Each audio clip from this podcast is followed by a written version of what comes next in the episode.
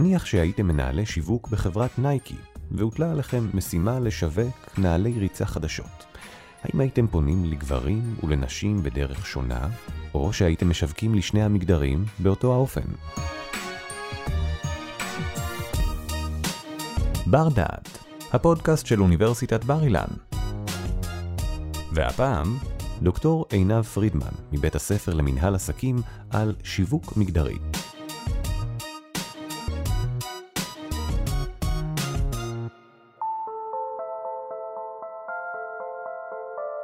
נגיד והייתם מנהלי שיווק של נייקי, והוטלה עליכם משימה לשווק נעל ריצה חדשה.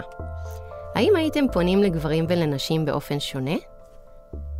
או שהייתם משווקים באותו האופן את הנעל לגברים ולנשים? אני מניחה שהייתם עונים שכדאי לשווק אחרת לגברים ולנשים, כי הרי גברים הם ממאדים ונשים הם מנוגה. לדוגמה, Ray-Ban, שהתמודדו עם אותה דילמה, החליטו לשווק את משקפי השמש שלהם אחרת לגברים ולנשים. לנשים הם פנו עם הסלוגן Enjoy the sun in style, תהני בסטייל מהשמש, ולגברים הם פנו עם הסלוגן Your eyes deserve the best in eye glare protection. העיניים שלך אה, זקוקות להגנה הטובה ביותר.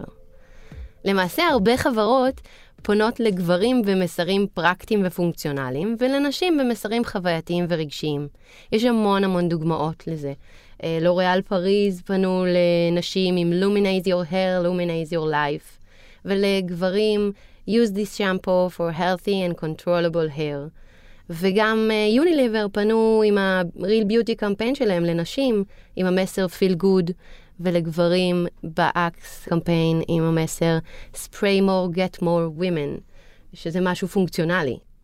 אפשר לראות שחברות היום מנסות לפנות באופן שונה לגברים ולנשים, כשלגברים הם מדגישים את, ה, אה, את הפרקטיות והפונקציונליות של המוצר, את הביצועים שלו, את השימושיות שלו, ולנשים מדגישים את החוויה ואת הרגש ואת ההנאה מהשימוש במוצר.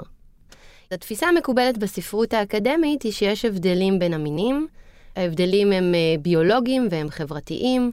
יש את התיאוריה הסוציו-ביולוגית שאומרת שגברים הם אה, צעדים, והם ממוקדי מטרה ומכווני משימה, ולכן הם גם יותר פרקטיים ופונקציונליים.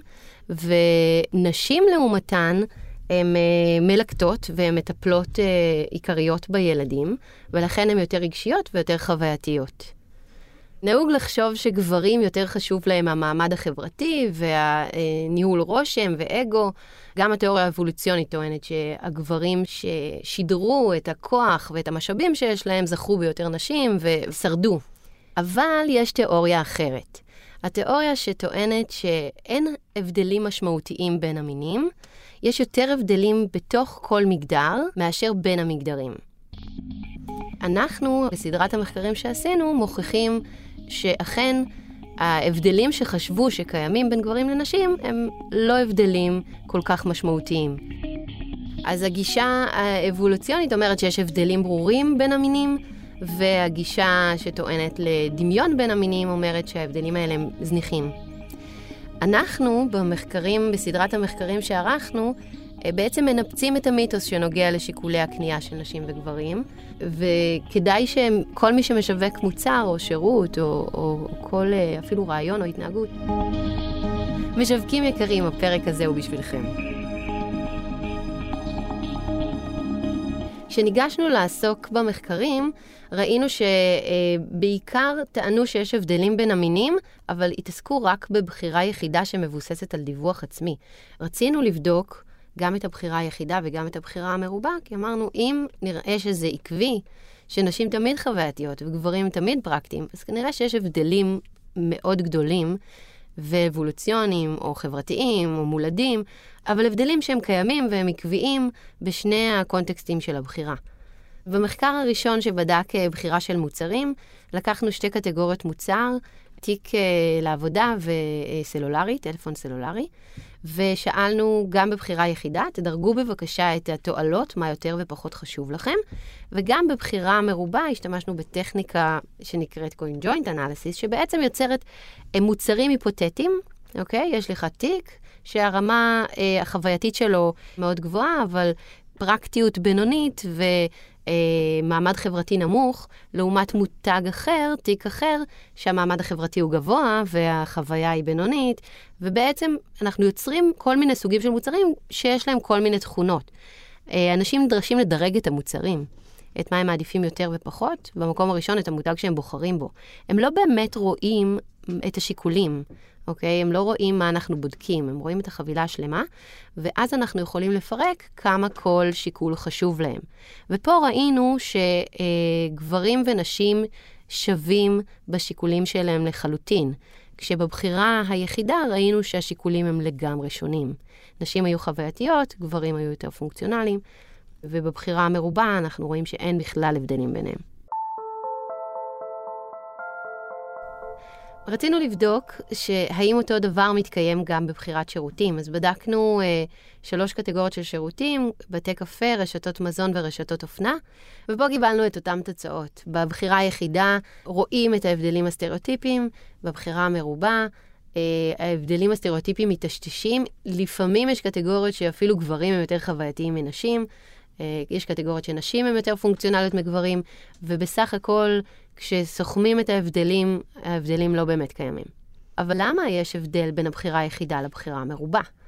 אז הנחנו שהשוני נובע מזה שבבחירה מרובה אנחנו מאמצים מוחית את הראש, יש לנו עומס קוגנטיבי, ואז אנחנו לא יכולים להכניס אה, לסט השיקולים שלנו גם שיקולים שהם לא באמת חשובים, כמו מה מצופה ממני חברתית, לפי המגדר שלי. אז מה שעשינו זה, אה, בדקנו את הבחירה היחידה כשהעמסנו קוגנטיבית על הנבדקים, נתנו להם אה, לדרג את התפיסות שלהם, וביקשנו מהם לזכור מספר בין שמונה ספרות, ואז לדרג את הבחירה היחידה שלהם. מה ההסתברות שתבחר בקפה גרג מ-1 עד 7, אבל בראש הם צריכים לזכור את המספר.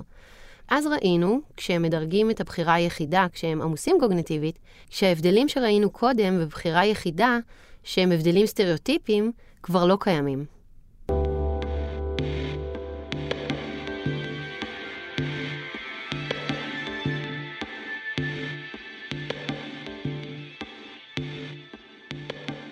מה שאנחנו לומדים מסדרת המחקרים הזו, זה שגברים ונשים הם לא באמת שונים.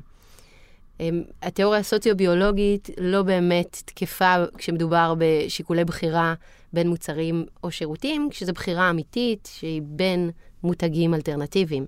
רוב המשווקים שמשווקים מוצרים או שירותים בימינו לא נמצאים בחלל, הם לא אה, משווקים את המוצר שלהם לבד. אה, אם אנחנו מונופול, אז אולי נמליץ לשווק אה, אה, לפי מגדר באופן סטריאוטיפי, לנשים את החוויה, לגברים להדגיש את הפונקציונליות ואת המעמד החברתי. אבל רוב החברות בימינו לא משווקות מוצרים באופן אה, בלעדי. כלומר, משווקים שמשווקים אה, מוצרים באופן שונה לגברים ולנשים, מפספסים בגדול, כי גם ברמה העסקית הם לא מעודדים בחירה במותג שלהם, וגם ברמה החברתית הם משמרים סטריאוטיפים. הם בעצם גורמים לנו להאמין שנשים הן רגשיות יותר וגברים הם יותר פונקציונליים.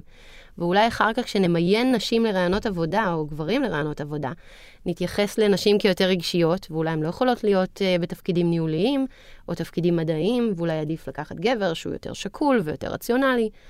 Uh, והנזק החברתי של שימור הסטריאוטיפים הוא מאוד גדול, ואני חושבת שהתרומה המרכזית של הסדרה של המחקרים האלה, זה לא רק ברמה החברתית, כי זה כבר אמרו הרבה, זה אנחנו מראים שברמה העסקית זה ממש לא תורם לעסק. תודה שהאזנתם לבר דעת. מיטב המרצים והחוקרים של בר אילן בחרו עבורכם את הנושאים המסקרנים ביותר מתחום התמחותם. התוצאה? ספריית פודקאסטים משובחת שכולה זמינה לרשותכם. בר אילן, משפיעים על המחר, היום. ערך והפיק אורי טולדנו. תודה על ההאזנה.